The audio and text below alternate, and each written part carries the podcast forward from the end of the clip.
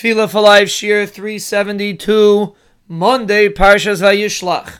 We are explaining an important concept from the Nefesh HaChaim, and Reb Shimon Schwab's explains with this, the bracha of Baruch Sha'amar Baruch Oise Bereshis, that HaKadosh Baruch Hu constantly recreates every item that exists in this world. And the truth is, the more we internalize this, the more we understand how powerful HaKadosh Baruch Hu is every moment in our lives.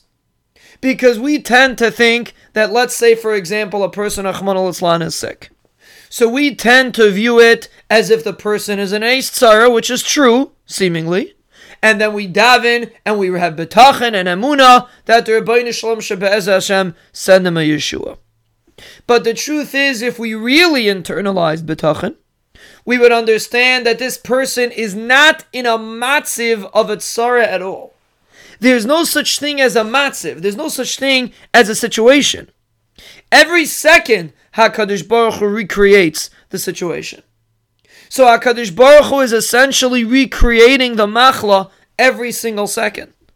So it takes the same effort, basically, for him to recreate the machla than for him to recreate the situation without the machla. For HaKadosh Baruch Hu, there's no difference. Of course, in this world, which is hidden, we don't see that. So to us, it seems as if things have objective existences. And therefore, if a person, Achmal Slan, has a tzara, he's in a matziv, he's in a situation, he's in a difficult situation. But essentially, that's not true. And the more we try to internalize that, the more we'll be zeicha to rely on HaKadosh Baruch Hu's Yeshua. Because all the tsaris are really just a mirage. It's HaKadosh Baruch Hu recreating a certain situation.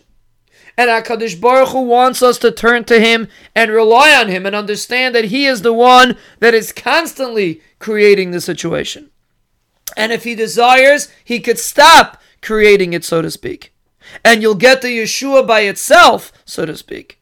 You're not stuck.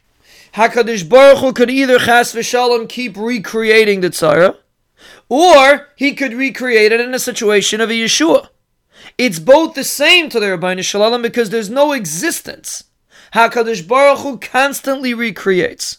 Now, this is a difficult concept to live with practically because we're very accustomed to feeling as if we live in a real world and there are real items over here. But truthfully, we have to understand that it's false. And the Ribono Shel Olam recreates every single thing that you see. And when you internalize that, you will realize the awesome power of HaKadosh Baruch Hu. And you will understand that you're not truly stuck in a situation. The Ribono Shel Olam can easily take you out.